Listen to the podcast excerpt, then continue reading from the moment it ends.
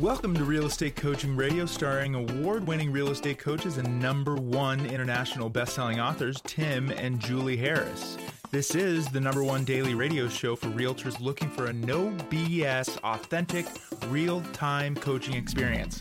What's really working in today's market, how to generate more leads, make more money, and have more time for what you love in your life. And now, your hosts, Tim and Julie Harris. Welcome back. So, listeners, I have a question for you.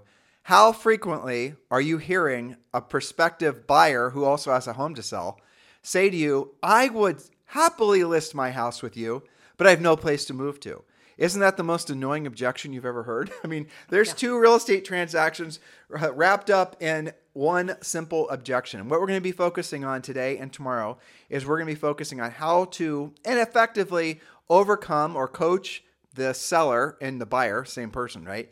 Uh, into moving forward, and we're going to give you some options and we're going to give you some solutions. We're going to give you a plan. That is what the focus of today's and tomorrow's podcast is. So, Julie, I have a question for you. When you were writing this outline mm-hmm. on our plane ride yesterday back from Miami, yes, we went to an amazing real estate event put on by our EXP partner C5 in Miami uh, 12 or 1300 agents, and it was extraordinary. All focused mm-hmm. on business planning and all the rest of it. And uh, yeah, so those of you who are in Miami who we uh, got to meet up with, um, we are thinking about you and we had a great time. Hopefully you did as well. It's awesome. But one of the big objections they were hearing as well, and Same. we did and we did talk about this, was this exact so that must have been where you got the motivation for write this series. Yes, and of course we're hearing about this from lots of coaching clients all over the country and Canada. And again, it is that objection I would sell, but where would I go? Which is translated by your ears as I would list with you, but what would I buy? So, for most real estate professionals, that's the end of the conversation, simultaneously ending the possibility of taking a new listing as well as facilitating that buyer side. After all, nationwide inventory is still extremely low, even with the modest upticks of inventory that we've been seeing for the past few weeks. I'm encouraged by that, but we're still extremely low on inventory. So we're at least a million listings shy of a balanced market. So the chances of us all waking up and you know the real estate uh, raining all these listings on us, we're so far away from that. So this is going to be the story looking for inventory. So when you hear I would sell, but where am I going to go? Don't just answer with the typical response, yep, there's really nothing on the market. I mean, everything in the MLS is already pending. I'll put you in touch with my search widget and we'll watch for something to pop up together. Well, that's one method of finding something for your would be sellers who also want to buy. But you can't end the conversation there and expect to actually do any business this year. So the mindset shift, hoping uh, we're hoping that you guys get away uh, get get away with. Listen, I need more caffeine, don't I? right. The mindset shift that we're hoping that you take from today's show is that when you hear that objection, not to uh, essentially um, wimp out effectively, but also then to pivot the conversation and focus on getting the listing. Because here's the, the problem if you found them a house that they wanted to buy and uh, they couldn't close because they have to sell their current home, you're thinking, well, their current home will sell right away. Well, what if it doesn't? So, in other words, you've spent all your energy trying to help them find a home. And let's say you find them a home, they're in contract. Let's say the seller's willing to take a home sale contingency, or let's say they weren't, but it's contingent on financing, and the financing was contingent on home sale. You guys get it? So, regardless, they are not going to be able to necessarily close on the new home that you spent all the effort trying to help them buy unless they sold their current home. So, what you've got to realize is, if, I'm speaking to all of you, most of you have been in the business for less than 15 years. Like we have you know, I'm guessing probably at least 95% of you have not been in the business for more than maybe even five years that I are listening right that. now. That's probably right. And that's just, you know, I'm, you know, that's basically what the real estate industry is. So if you've only sold in one kind of market, you're not going to necessarily know a lot of the things that we're exposing you to as far as how to approach these problems. Now that gives you, especially, you know, I would sell, but you know, where will I go? When you know how to overcome that, you're going to have an unfair advantage in the marketplace because you're going to be speaking with, you know, buyers, let's say, who the other agents treated as buyers. And what you're going to do is you're going to follow our pre-qualification script. When they show up in your life, uh, you know, appearing as a buyer, you're going to then you learn quickly that they have a home to sell, and then you're going to pivot and focus on what the real problem is: is getting their home sold. That's exactly right. So your mission here is to not end the conversation with, "Yep, let me put you in my drip system, and we'll wait for something to pop up." It is to continue the conversation and present some options because just like you where your go to is, well, let's just wait for the next thing to come up and then we'll recalibrate. most of your would-be sellers slash buyers are in the same mindset you are. They don't have a lot of options coming to the top of their mind. They haven't really thought about it other than the traditional way of selling and then buying or buying and then selling. And this is a real great example of where knowing what to say and how to say it, in other words, uh, being scripted or taking a very professional approach, is going to give you an unfair advantage in the marketplace. 100%. So, speaking of that, because we are going to get into some scripting and some detail here, how can they find the notes? Oh, that's right. Thank you. Uh, so you can tell Julie is fully caffeinated and yours truly is not. so down below in the show description, whether you're on YouTube, Spotify, iTunes, doesn't matter where, all of our show notes appear. Sometimes iTunes will uh, clip the notes and if you're looking for all the notes, if they're clipped, then you can pop over to our main website, timandjulieharris.com, and all of our notes are there. And when you're there, you're also go- going to see a link so that you can uh, join Premier Coaching.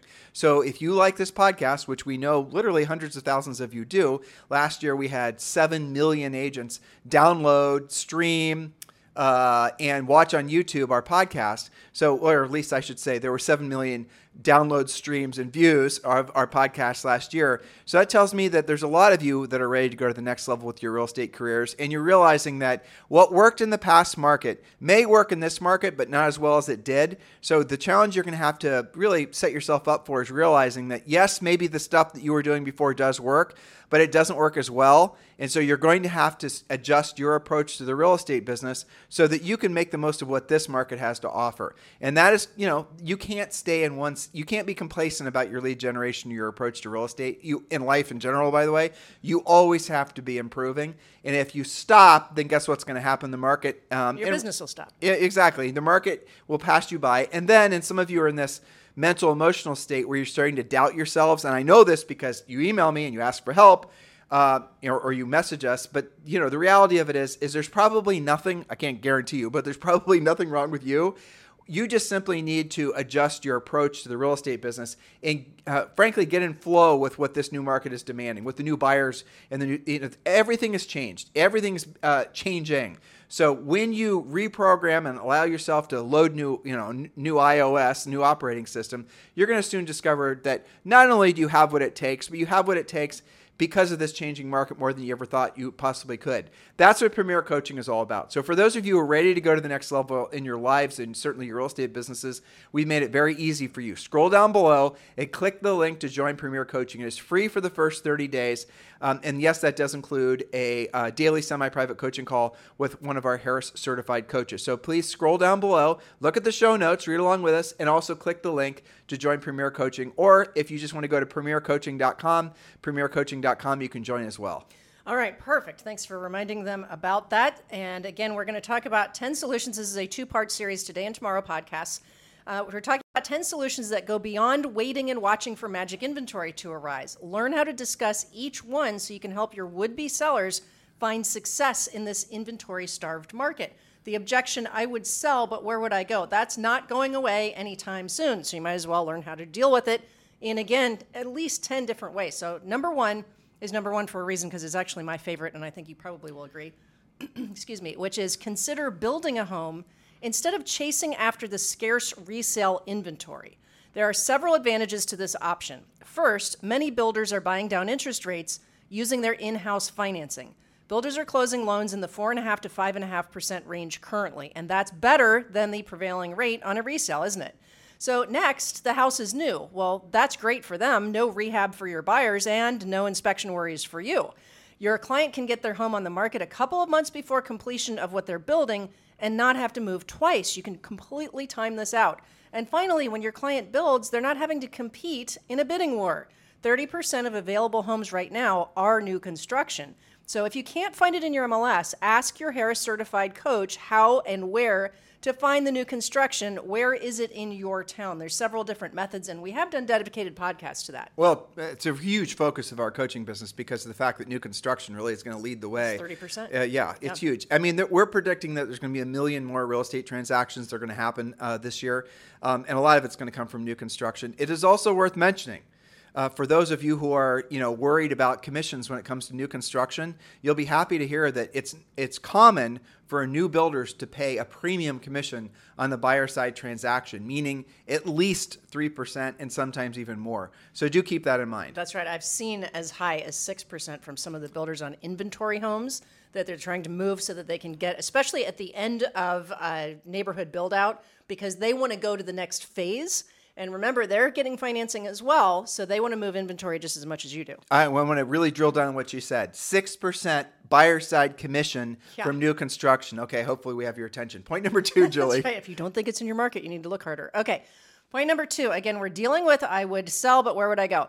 Option number two consider buying first, closing, and then listing the previous home. Don't assume that your buyer slash seller prospects won't or can't utilize this option. They may have a down payment saved that isn't their home equity. They may be able to refinance, pull some equity out for a down payment, and keep the old house.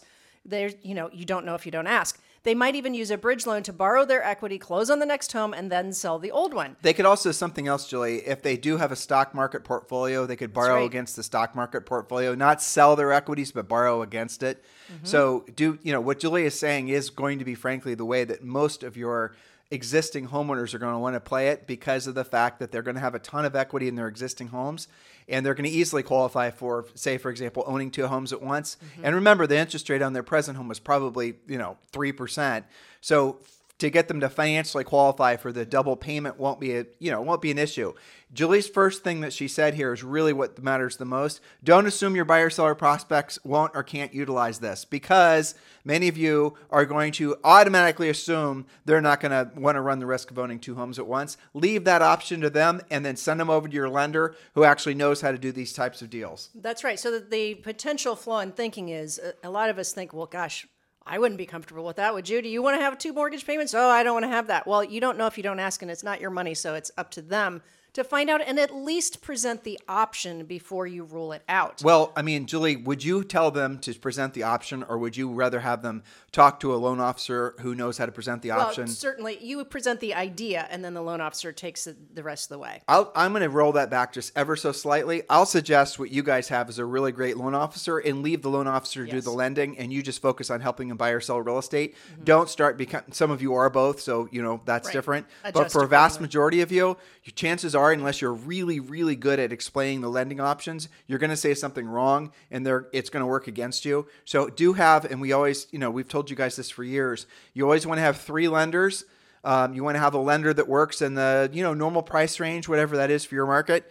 That lender is going to be an FHA. They're going to know how to do the government loans. They're going to know about all the different little deals that happen sometimes through the VA or through the FA, FA, what, uh, FDA. Is it FDA? FHFA and yeah, F- whatever it is. USAA, Yeah. all those You guys get it. So that's going to be that lender, and then your middle range lender is going to be, and that's going to be where you put a lot of your first time buyers. Frankly, with that guy, the middle one is going to be somebody who probably is going to be a move up buyer. They've done a deal before. Conventional 20% down standard issue stuff. Right. Try to match your lender with the demographic of your bar or of your clients. So if you're living like where Julie and I sold real estate in that middle segment, it would have been people typically with kids and you know, or working two jobs probably Moving living for in school district. Exactly. And so we found a lender that was a good match for those types of people because the lender also had, you know, two kids and, you know, this school district, that type of thing. And then you want to have a lender that's going to work in the upper ends. This is somebody that has uh, memberships at all the golf courses, you know, somebody who's hard to, you know, that, that kind of level. They, you want to have someone who's feel that, will feel comfortable working with your really high end borrowers. Because if you try to put a high end borrower, and I want you to think about this, you come across a borrower who wants to buy something the very top of your market and they need to get a loan, and you put them with the first lender or the second lender, how's that going to reflect on you? That first lender is not going to have, probably, frankly, the skill set to make that upper end borrower feel comfortable doing a loan through them, and you're probably going to lose that buyer. You guys get it? Well, and they each have different loan products too that are more Yeah. appropriate to that type of client. Well, to Julie's point, you're going to find that there's different, there's called portfolio loans. And depending on your market, there might be one or two or three local banks, sometimes they're credit unions, that are actually loaning their own money and keeping the loan um, and keeping the mortgage. And you're going to have to explore that. And that's where a lot of the upper end borrowers go. Or they'll, again, like if they have a big stock market portfolio, if you're out in Silicon Valley and someone's got a big, huge amount of stock from some startup, they can borrow against that or they can get a loan against that from you know whoever they're um, you know maybe it's goldman sachs or somebody else so you have to know how to go about pre-qualifying the lenders that you're going to send your leads to and then send your leads to those lenders. And then guess what happens? That lender will most likely send you business back. Which is what we all want. So thank you for clarifying that because that is an important piece that uh, not everybody considers. So again we're talking about at least consider buying first, closing on that, and then listing the previous home next. The advantage is your client can make a non contingent offer that makes them more competitive. They can secure their next home, get their move going, and then deal with their old house later. So, again, to Tim's point, make sure that you know lenders who offer different types of loan products that would work in that scenario. And keep in mind, too, not everybody's going to need to borrow from their equity. You, you said other assets. There's a lot of different ways that you can buy first and deal with the old house second. Maybe they just want to keep it as a rental. That's pretty common right now. Okay, so option number three. And if they do want to keep it as a rental, make sure that they know that you can help get the property leased out. Even if you don't want to manage it, you could put it with a manager. Mm-hmm. Don't let that get by you. You know, keep don't, the relationship. You got to present the option. Well, you could buy without the sale. Hopefully, you're opening your minds to all of this.